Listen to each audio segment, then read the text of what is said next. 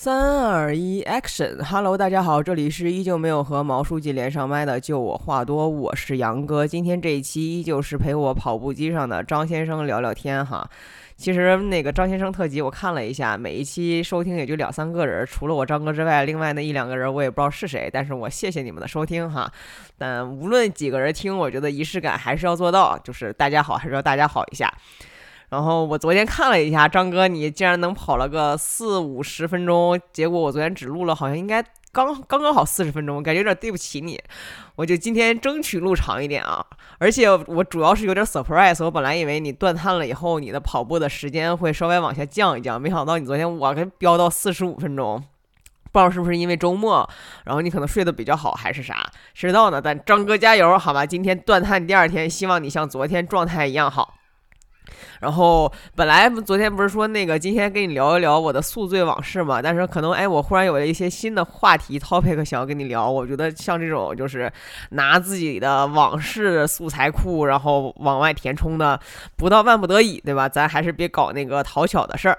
因为我昨天晚上呢刚好看了那个杨紫琼的那个新片，就是那个瞬息全宇宙，看完了之后，哎，我猜你应该还没有看好，所以我今天就以不剧透的方式先给你聊一聊这部电影。然后我想说，那都已经聊《瞬息全宇宙》了，我觉得就先先咱先看《瞬息全宇宙》能聊多久吧。聊完《瞬息全宇宙》之后，我想到了一个讨巧的办法，就是我现在手里拿着我的这个豆瓣的看过的主页，因为我觉得我最近看过的片儿属实质量都还不错，所以就是跟你简单的去一个一个过一下我最近看的一些电影，当然就是那个质量跟你是没法比啊。而且啊，我先预预定上啊，就是我一直想跟你去做一期播客，再好好的认真的去聊一下电影。等你先等你那个减脂完，然后发完你的 sexy photo 对吧，我们想办法找找时间一起远程录一期那个电影的播客。但这一期就是瞎聊啊瞎聊嗯、呃，然后啊先说这个瞬息全宇宙。其实我已经好久好久不看这种新片了，就是刚上映还没经过群众时间检验的这个电影。然后主要是我看起来它的内容比较轻松诙谐，然后这两天比较困，我一般困的时候不会太看认真严肃的片儿。其次它的口碑难得的好，还是杨紫琼主演的，我好像在此之前没怎么发现杨杨紫琼有主演过那种口碑真的很炸裂的片儿。然后我关注的一些微博的博主也给予了相对来讲比较高的评价，就好像这这电影脑洞挺大开的。然后我昨天就去看了一下，首先我觉得它就是在我的定义里，我我今天咱不聊那个技术流派的，咱也不懂，我就是纯从一个看过也看过小一千部电影的一个观众的角度来去评价，跟你聊聊这个片儿。就是首先这个电影在我心中的定位肯定是好电影的，我给了它应该是给了三星，对，三星在我看来就是已经是及格了，嗯，然后我对好电影的定义特别的简单，就是我可以一口气儿看完，就有很多电影，尤其是还有那种就是口碑特别好的那种什么文艺片啥的，我一是我会多次暂停看时间，然后有的时候可能一天还看不完，我得分好几天看。然后还有的那种就是我看着看着困得不行不行的了，哎，就这里面就是最近的一部片儿哈，《上帝之手》。哎，《上帝之手》我真的就是第一次看的时候，我看了能有半个小时，就实在是太困了，也可能我确实当天比较困啊，也有这个可能性。然后我就没没看完，然后又因为它口碑特别好嘛，我又找了一个周末，然后哎呀就硬挺着又看了一遍，然后。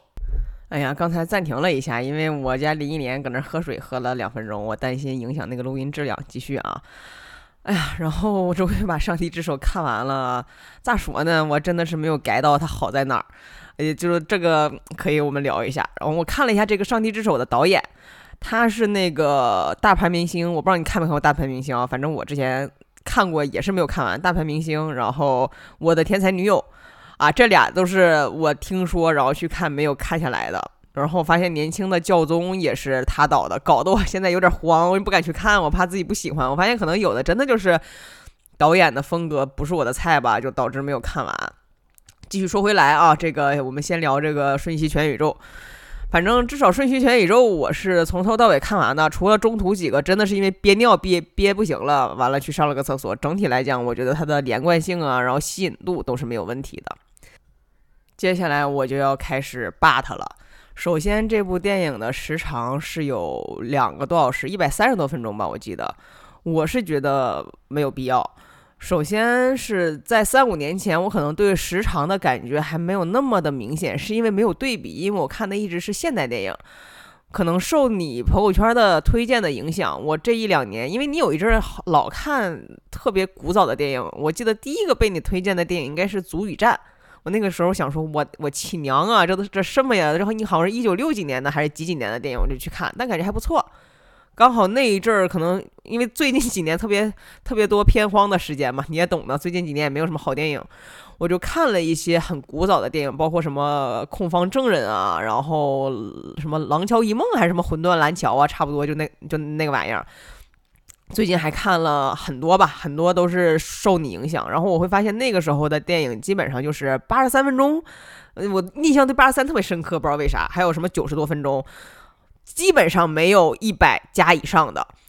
我会觉得人家那个节奏就特别的好。我猜测是那个年代可能因为要用胶片，胶片比较贵，所以他们整体节奏把把控的都特别的紧。你会发现，应该就是那个呃《魂断蓝桥》还是什么《廊桥遗梦》，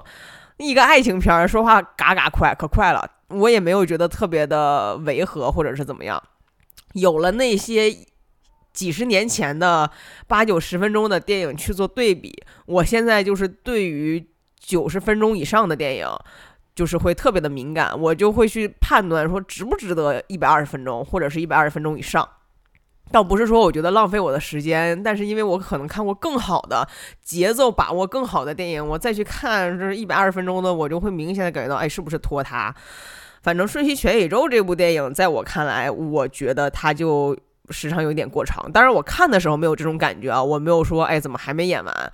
我会跳出来再去看的时候，我觉得他完全没有必要拿一百三十九分钟去来讲这么一个故事。嗯，我还刚才暂停了一下，去看了一下那个《盗梦空间》是多长时间，《盗梦空间》是一百四十八分钟，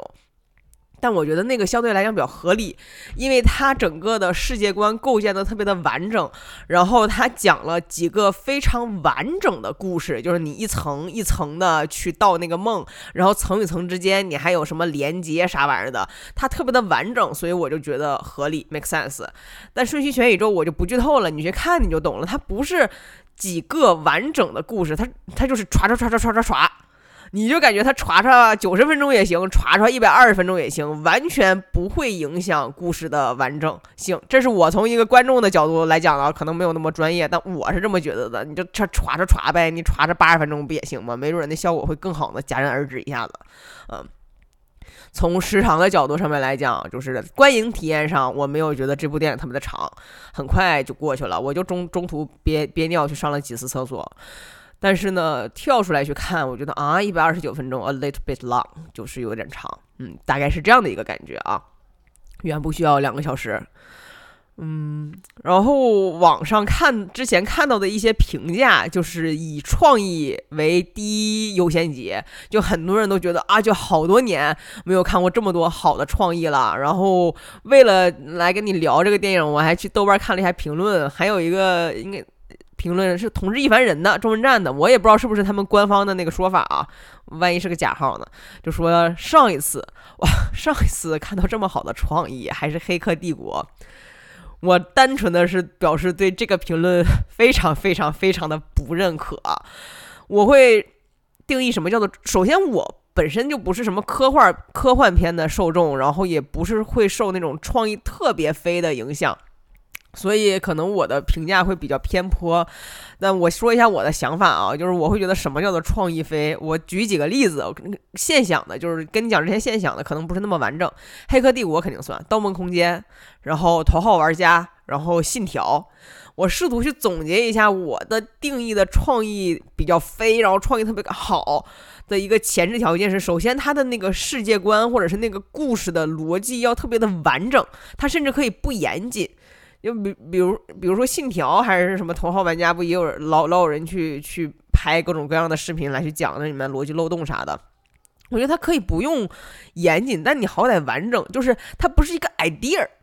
就是哎有一个突发奇想的一个想法一个灵感，它一定是一个相对完整的一个一个世界观，你搭建了一个世界，然后让我在这个世界里面待一百四十八分钟还是一百二十分钟，那我觉得那才叫创意，就是五五彩斑斓。那个瞬息全宇宙，哎呀你进去看一眼，我觉得就是首先他提出来的这个想法这个概念也不是一个特别新的，不像 Matrix 对吧。其次呢，他表现的这种手法我觉得有一点慌乱，至少我的感觉是啊，就是慌乱，就是你那个反正就是刷刷刷。我对这部电影总结下来就是刷刷刷。我因为我没有办法跟你剧透嘛，我特别讨厌剧透的人，所以我就不跟你剧透，你自己去看吧。我会觉得被广为评赞扬的创意其实比较一般，而且它的呈现手法是我作为一个观影用户来讲相对来讲最不喜欢的一种方式，就是特别的碎片化。我我看电影是不太喜欢看概念的，我需要看的是我喜欢看的是那种你通过讲述一个又一个完整的故事来把你的无论是观点还是想跟观众对话的事情还是你的创意融合进去的，而不是通过碎片化就跟讲 P P T 似的咔咔咔往往那放，我觉得那个不是我能够接受的。但也可能这是一种新的艺术表达形式，咱不懂那谁知道呢，对吧。但我会觉得嗯，盗梦盗梦空间，我不知道为啥我老把盗梦空间跟这部电影去比，我在最开始看的时候我就会把他俩结合在一起，但其实他俩没有什么关系啊，无论是创意还是啥，但我就会觉得他们某种程度上比较像。但我会觉得盗梦空间牛就牛在它是下钻的，它是一层一层层与层之间又有深度，所以相当于它是又有广度又有深度，它是特别的立体的一个呃故事的呈现，然后一个故事框架的一个呈现。但是这个瞬息全宇宙它是平行的，就是刷刷刷刷刷，它就是点，就一张白纸上面叉叉一堆点的那种感觉，我就觉得它过于的单薄。嗯，然后另外呢就是画面，对吧，还有人去说它的画面特别的超前，反正它那里面各种设计吧，你进去看，尤其是它那个女儿的各种着装各种设计你就懂了，反正是是挺前卫的。我也不知道就是反正看起来像什么纽约街头还是时尚什么巴黎还啥玩意儿的，但是咱咱不懂。嗯，我我我能感受到它是一种时尚和一种艺术，但是这个玩意儿我看不懂。嗯，我当时刚才想了一下，就在我看来画面美是啥呢？爱死机爱死机第第一季啊，第二季我还没看，第三季据说口碑不错，所以我打算看一下爱死机的第一季的画面，我觉得哦赞，每一集都很赞。然后韦斯安德森的所有，对吧，我甚至前一阵儿在抖音上面看到了一个号，那个号就是做混剪的，然后他的混剪的所有的素材都来自于韦斯安德森的电影。我觉得哎，这里面给所有短视频创作者一个抄作业的方式啊，就韦斯安德森的电影里面随便几个镜头剪一块一混剪，那就贼美，你把音乐配好咔咔一卡点，嗯。然后再又是像阿凡达这种，我之所以会想到阿凡达，我会觉得说现在来看阿凡达好像没有那么的画面视觉感冲击，但我觉得在当时我觉得已经算是很不错的了。我我我来拉起一下定义啊，我觉得什么叫做画面好。然后在我说这几部电影的时候，我会突然觉得说对于一个电影来讲，画面一定是要辅助这个电影的。就是韦斯安德森的，虽然有很多人说韦斯安德森的那个电影的画面已经盖过了他的故事本身，但我还是觉得韦斯安德森的画面和韦斯安德森的电影和他的故事和他的角色相对来讲就不违和，它合理，就 make sense。 爱死机同样，就是爱死机的每一集的画面和他的那个电影的那个故事你都觉得特别的 make sense。 哎，这个瞬息全宇宙咱不懂，就是你看那玩意儿，你就感觉什么文化的冲突、视觉的碰撞，但是就是不懂。就我没有觉得它不好，我只是不懂，我真的就是单纯的不懂。然后说到画面，再说一下演员的选择，我觉得，哎呀，这个演员的选择也是个雷头杯的政治正确了一点。然后我也不知道为啥把杨紫琼给捅咕成那样，嗯。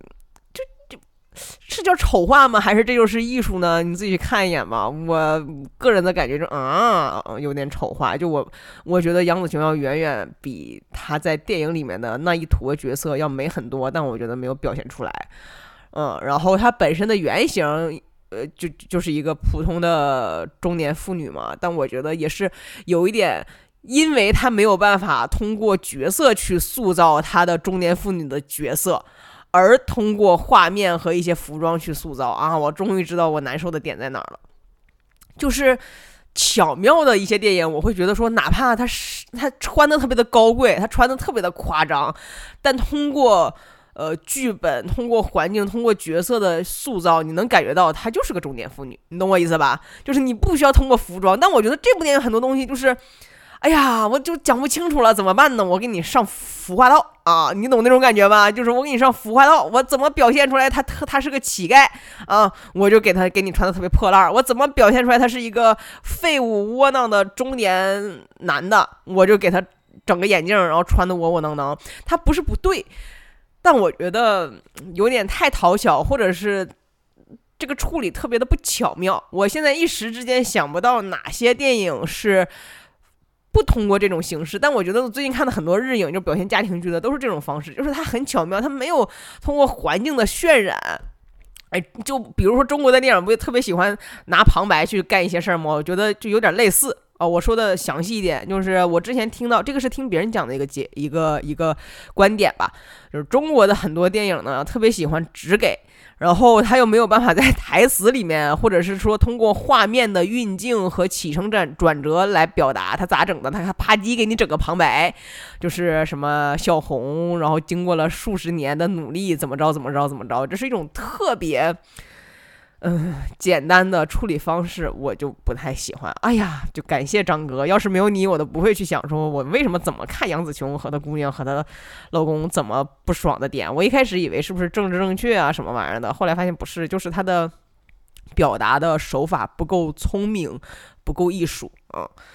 然后她女儿的里面的很多发道，我也是给我整一愣一愣的、啊，不懂。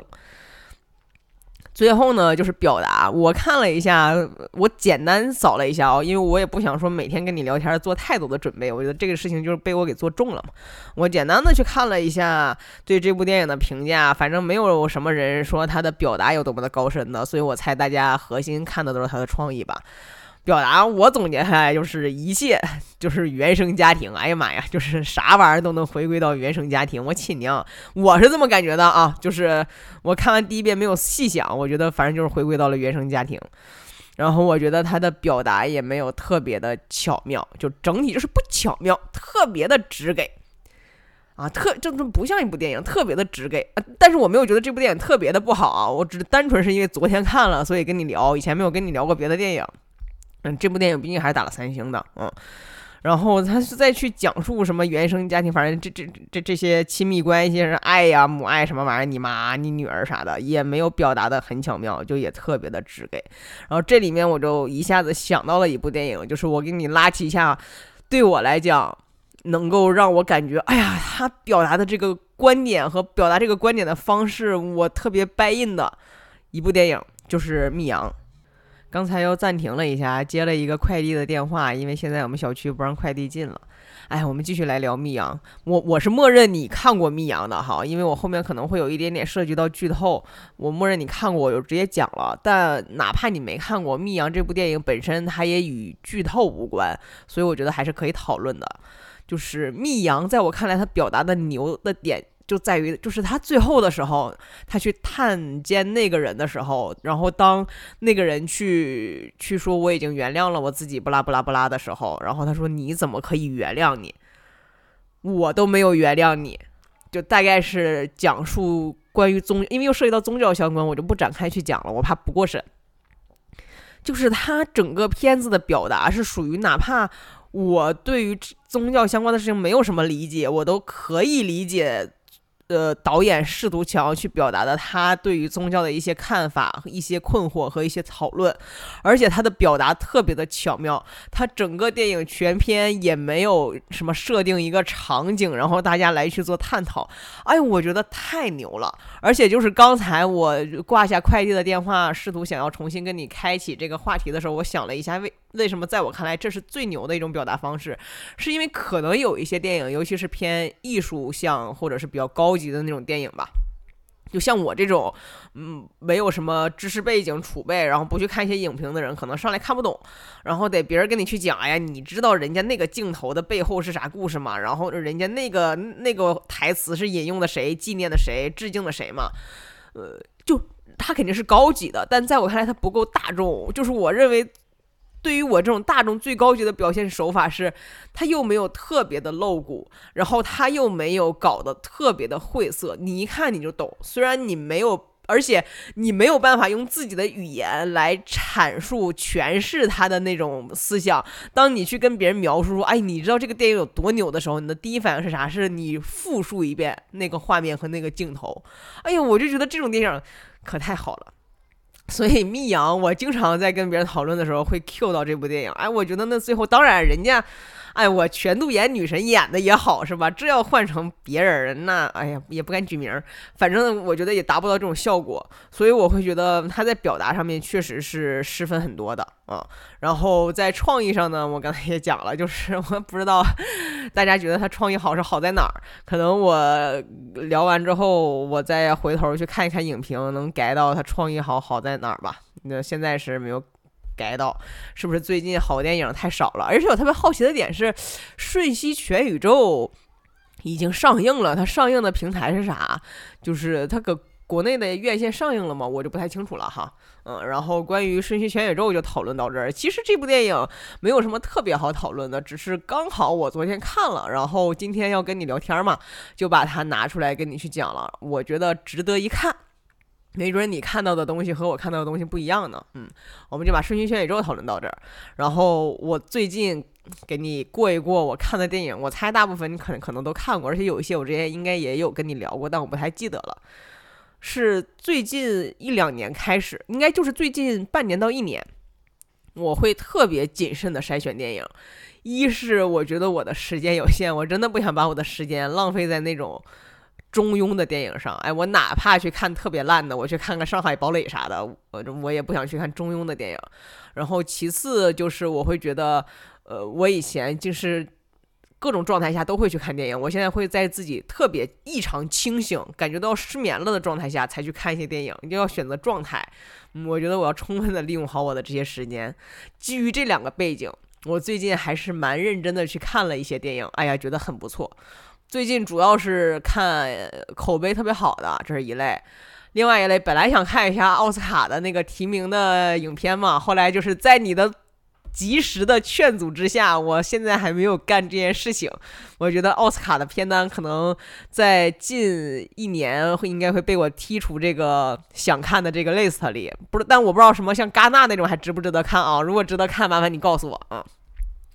接着就是去呃，本捋这个导演或者是演员的这个片儿。我前几年是捋演员的会比较多，比如说全度妍啊什么玩意儿的。然后最近导演的会比较多。然后最近核核心在看的一个就是《失之愈合》，一个就是《李沧东》。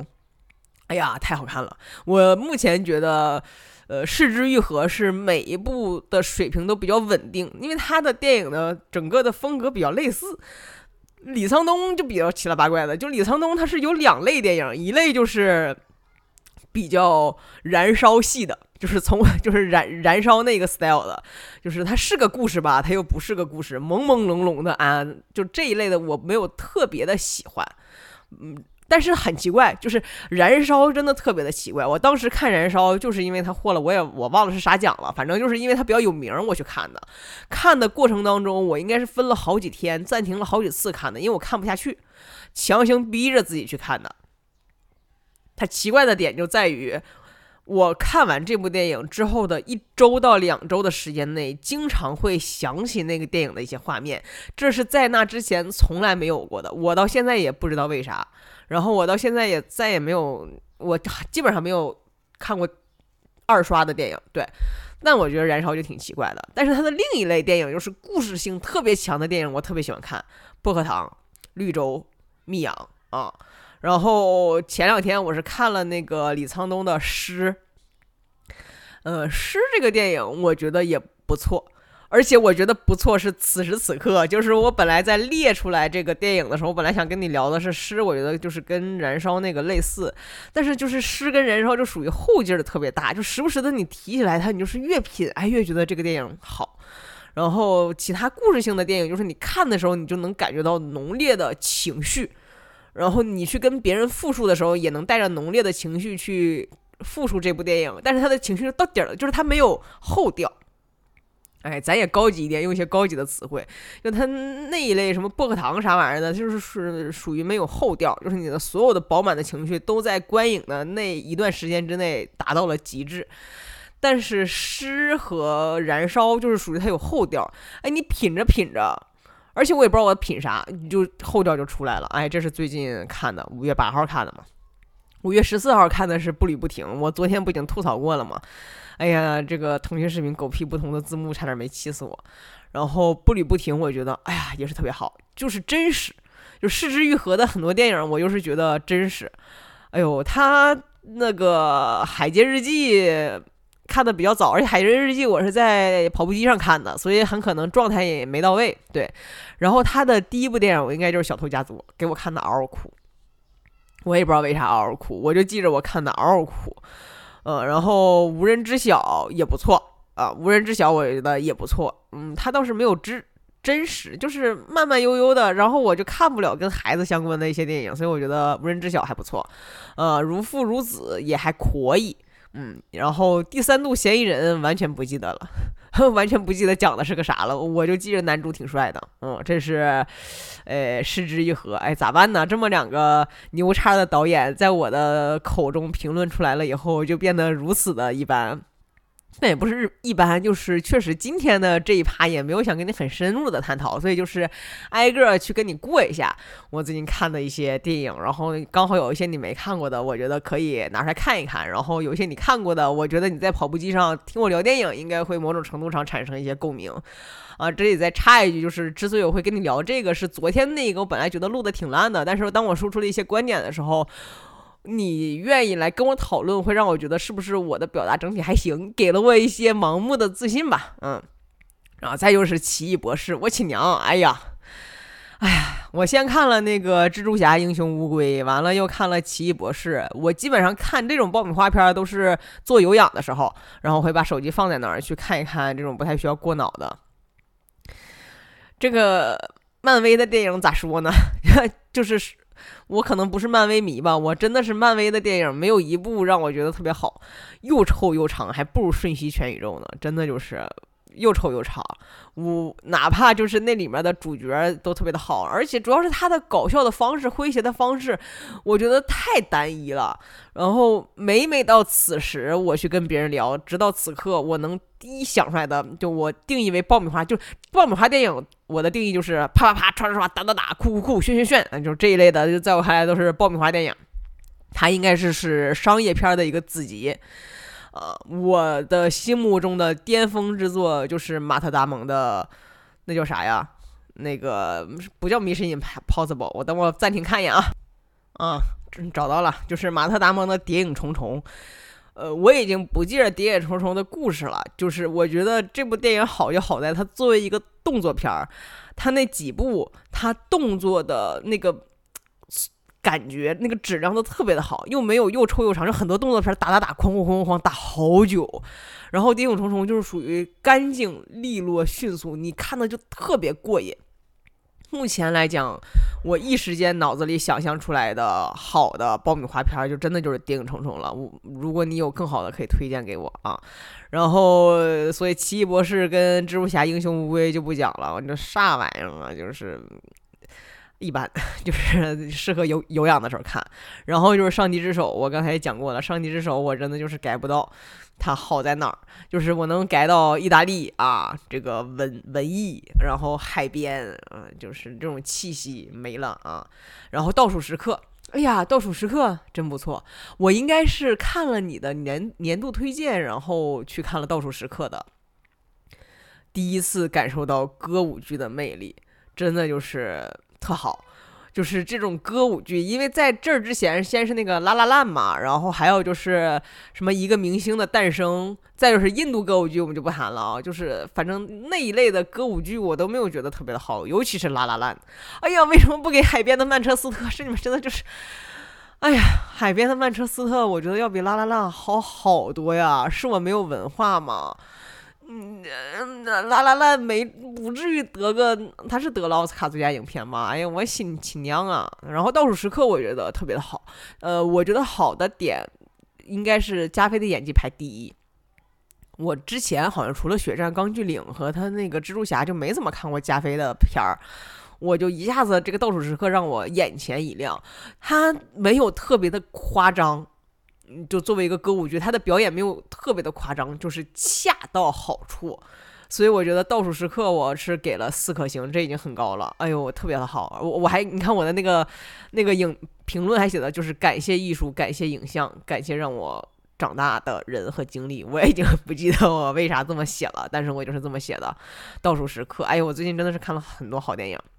然后还有一部推荐给你是《沃伦》。是，虽然我没有，就是它是一部偏历史战争的片儿啊，就是讲的有什么那个乌克兰和什么玩意儿波兰的大屠杀还是啥的，呃，哎呦，这个严肃一点讲，就是我是一个什么血腥镜头跟画面都能看的人，但是看沃伦的时候，首先这部电影确实呃 little bit 的长哈，就是得有个我啊一百五十分钟呢，得三个多小时了，然后这部电影。贼真实，就是那种什么各种血腥屠杀的画面，然后当时应该是俄乌战争的背景下我去看的这部电影，我觉得还还还可以吧，就只能是这么说，还可以啊，但是我给了两颗星，就是感觉它的故事没有讲的特别的饱满，但是它的画面确实是比较真实，嗯，就是我能够感受到导演和编剧的意图，呃，但我觉得这种拍摄方式我没有特别的 buy in， 嗯、呃，我又给不出来一个更好的方式了，所以就大概就是这样啊。夜以继日和偶然与想象就不说了嘛，哎呀，这个多多说一嘴是万一有人听到这一期播客，那你就是赚到了。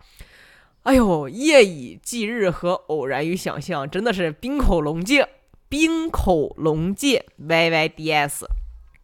啊，昨天才抨击了那个王左中右说中文的退化，我今天就 Y Y D S 了一下，也算是致敬了一下这篇文章哈。太好看了，太好看了！偶然与想象和夜以继日，夜以继日我是看的嗷嗷哭，但是我看的嗷嗷哭是有个人的一个代入，就是。第三者呀，然后被抛弃呀，我我反正我应该是从最后半个小时还是什么时候，就是一直在哭，嗯，然后我印象最深的一个画面，哎，这应该也不涉及剧透，就是日，我觉得日本电影都不太涉及剧透，就是那个男的把那个猫拿出来交到那个女主手里的时候，嗯 ，but 我上周的时候听说这里面的。男主和女主真实生活当中也给我搞了这么一出，瞬间哎呀，倒也不是啊，倒没有没有 despise， 就是没有鄙视他们的意思啊，因为我对这这这个东西我倒是没有什么道德感，我就是有点感慨啊，仅此而已。然后偶然与想象啊，就是每一个故事都特别的好，我一下子能想到的可能是第三个故事会比较多。就是你虽然跟我讲的是你喜欢那个敞开的门啊，就是那个第二个故事，但我会觉得第三个故事就是他找错人了的那个，我觉得特别好，是我印象中的几个镜头，就是他们拥抱，然后他们演了一出又一出的剧，嗯，哎呀，不展开去讲了吧，因为你也看过这个电影，我我我不希望我目前匮乏的表达和完全没有做准备的。呃，评价让这两部电影失色，或者是没有办法把他们捧到一个很好的高度，我觉得可以先略过，嗯，因为这两部电影我后面的播客一定要展开去讲的，嗯，然后再就是《粉红豹》啊，哎呦，啊，《粉红豹》我不知道你看没看过啊，在那个罗志祥、呃、什么之前在台湾的那个节目里面好像有 Q 过这个，我不知道是不是一个东西，呃，反正。呃搞笑类的电影，很多我都是能 get 到他搞笑的点的，尤其是这里边的那个忘了哪个男主啊，是凯文什么克莱恩还是斯斯蒂夫马丁啊，就是他们老老演这一类的电影，就是我对这一类电影的笑点是能完全的 get 到的，但是我笑不出来。我印象当中观影这么多年，呃，到现在我唯一笑过的是很久很久以前，初中还是高中，那个杨千嬅的新扎师兄还是新新扎师妹，我就是嗷嗷笑，其他的我都就为了搞笑而搞笑的电影我都没有笑出来过。嗯，我我也不知道为啥，这可能是我的问题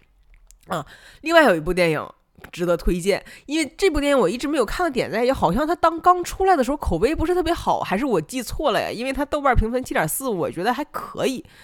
就是超体。超体是不是评价特别差来着？就是那个 Scarlett Johansson 演的。因为我觉得这电影挺好的呀，我给了三颗星呢。我还是在跑步机看的，看的可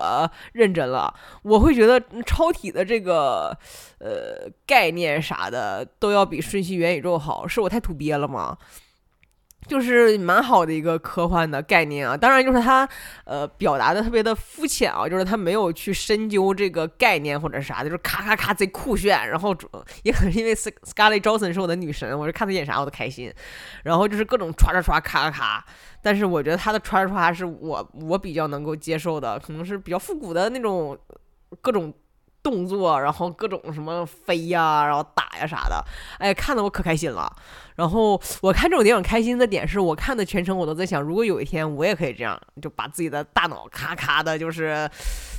开发超超过百分之五十或者百分之多少，那得多牛。而且我真干过这个事儿，就是我之前因为偏头痛，然后我去医院拍片子，拍片子的时候你不就能有你的脑整个脑子的视图嘛？然后我妹是当护士的，就她在医院工作，我还给我妹看，我说你帮我给医生看一眼我的这个脑子有没有跟别别人的脑子有啥不一样。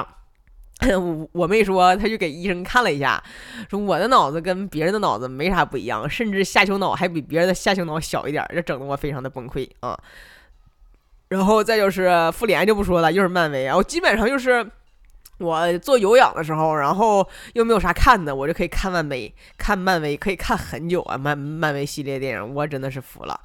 啊。再就是移魂女郎，哎妈呀，移魂女郎我还给了四颗星呢，但我都不记着是啥了。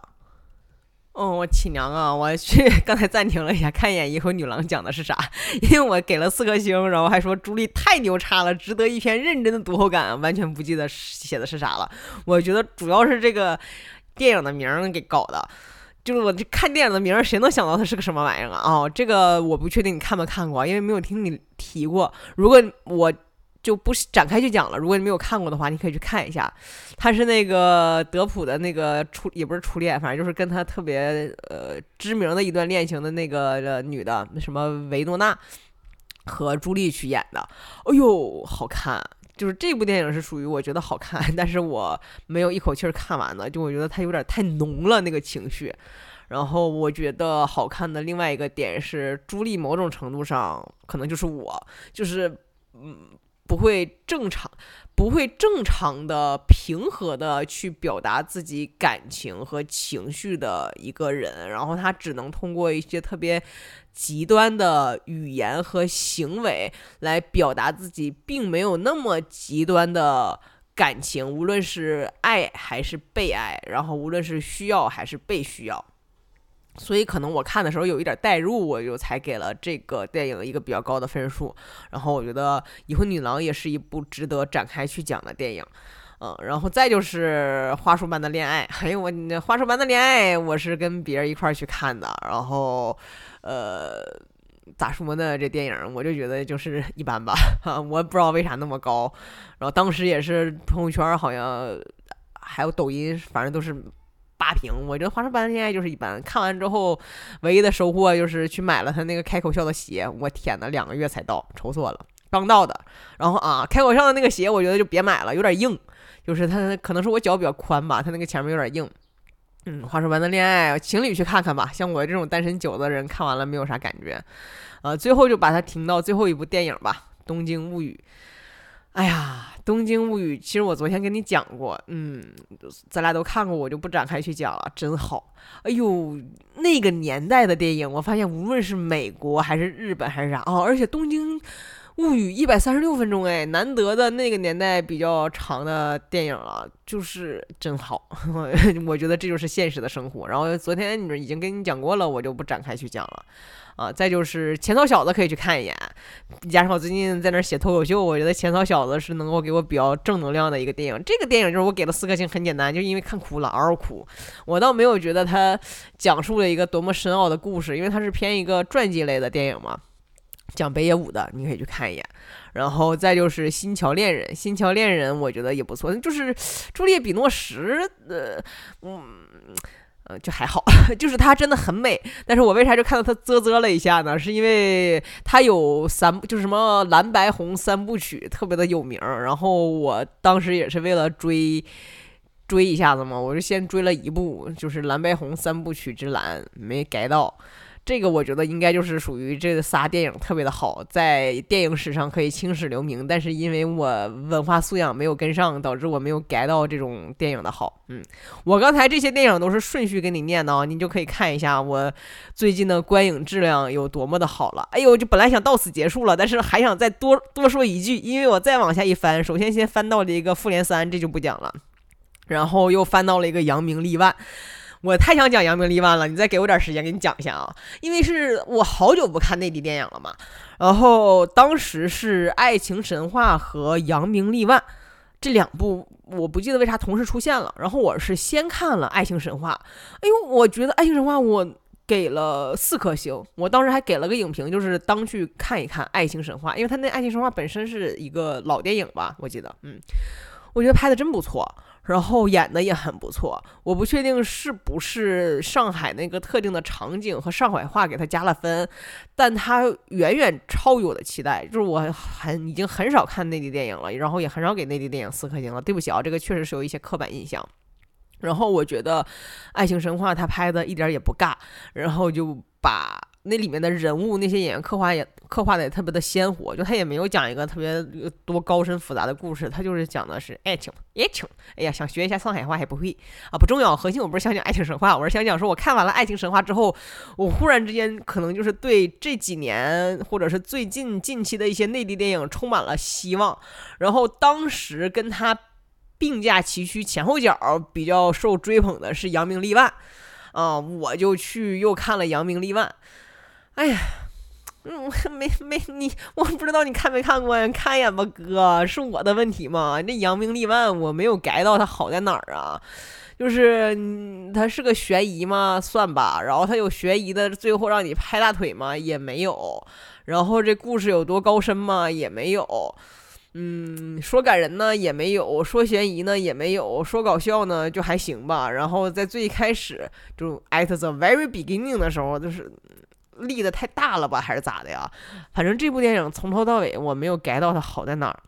然后演的我也觉得有点 over， 就是很多人我都觉得演的有点 over， 就是嗯，《扬名立万》我真的是挺失望的，嗯。然后我去看了一下这个导演。呃，他好像也没有导过啥好电影吧，导的都是什么万万没想到还是啥的，所以我不知道是不是我对电影的要求比较高，因为我看各个年代各个国家和地区的电影我的标准都是一样的。嗯，然后有《扬名立万》这个电影我就给了两颗星，就是从剧本到演员到导演我都没有感受到它好在哪儿，有一点矫揉造作，我觉得远远不如《爱情神话》。嗯，就是刚好看不看到这部电影了，就是跟你聊一下，因为我不确定你看没看过，我猜大概率你是没有看过《扬名立万》和《爱情神话》的。如果你想看好电影的话呢，你可以去看一眼《爱情神话》，然后如果你就闲得蛋疼，我猜你也不会，你可以去看一下《扬名立万》，没有改到。呃，今天就这样吧，四十三分钟跟你聊了一些些个电影，然后哎呀，就后面还有好多。哎，我最近我最近的那个观影真的是那个质量太好了，但我觉得很多你应该也看看过，我就实在是没有办法一个一个再往下刷了，因为我感觉我会刷好久。嗯，通过今天的这期博客也意识到我的表述多么的匮乏，再一次的又 callback 了一下昨天王左宗佑的那篇文章。其实很多电影我觉得展开讲都可以讲好多，就包括已婚女郎啊，安吉娜朱莉的那个，嗯，但是因为自己没有办法引经据典，然后没有办法快速的把自己看过的一些影片整合在一起，加上自己看完电影了之后也没有说去了解一下这个电影的前前后后的一些故事或者是背景，所以也没有一些知识储备，导致现在说的有点干。嗯，今天的这一期播客让我有了很多的 learning 跟 to do， 我觉得后续可以搞起来。好的，今天就到这儿吧。现在是十二点半，我再想想要不要去跑个步，然后要去做一下明天完整正式播客的准备。就这样吧，希望早日可以跟你录一期电影，我一定会为此而好好准备的。嗯，好吧，张哥，无论如何我一定要跟你好好聊一聊电影。就这样，我们明天见，拜了个拜。